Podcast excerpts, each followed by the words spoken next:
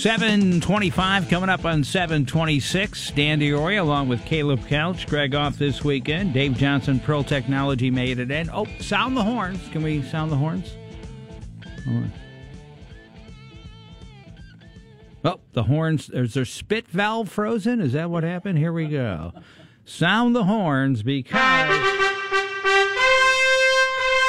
Dave Johnson made it in today, so he gets one of our honorary Greg and Dan chocolates. Can you give him the chocolate? There you go. Oh, that's They're Very special sea salt caramel chocolate. Ooh. There you go, Dave. I'm saving for- this for after the show. Yep, just for making it in. That's awesome. Let's jump in disinformation. You know, we taught World Economic Forum. Davos said this is the biggest threat that we have is disinformation. It is. Um, and even uh, Raja Krishnamoorthi of the 8th District, he and Mike Gallagher co chair the China Select Committee. They go Chinese and Russian disinformation, biggest threat to this country. Yep, I'd add Iran in there too. But um, yeah. so you know, we talk about it all the time. They put something out on social media. They put up fake websites.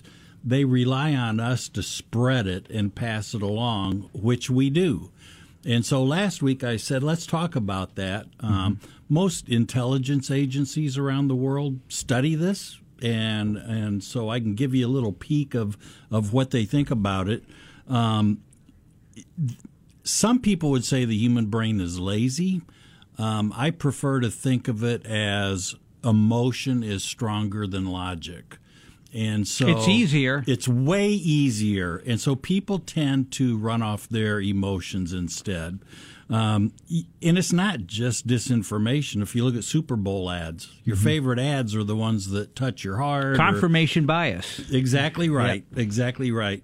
So um, that's all part of this is they're trying to get you to read and believe and pass something on. They're using your emotions. They want to touch your emotions some way and keep you away from thinking about um, logic. So they actually use this also when they recruit terrorists. So, in general, a human wants like three things they want to be validated, they want to be authenticated, and they want to be heard. So, validated, I look out on social media and I say, hey, this person feels and thinks the same way I do. Therefore, I must be right if there's this person and that person and all these other people. You just validated that I'm right. Whether I am or not, there's a bunch of us wrong. We must all be right.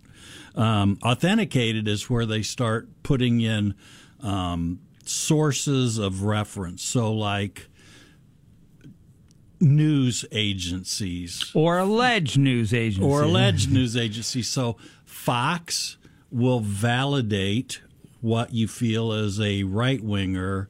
MSNBC will validate what you're feeling as a left winger. And then the last piece is we want to be heard. Social media hands that to you by the buckets full. Yeah, all the affirmations of what you put out there, All right? you got to do is keep passing it along, passing it along. So they use our emotions, they use what our basic needs are. And then here's what the here's the deeper piece. There's perspective versus perception. So perception is my view of things. It's how I see it. This belongs strictly to me.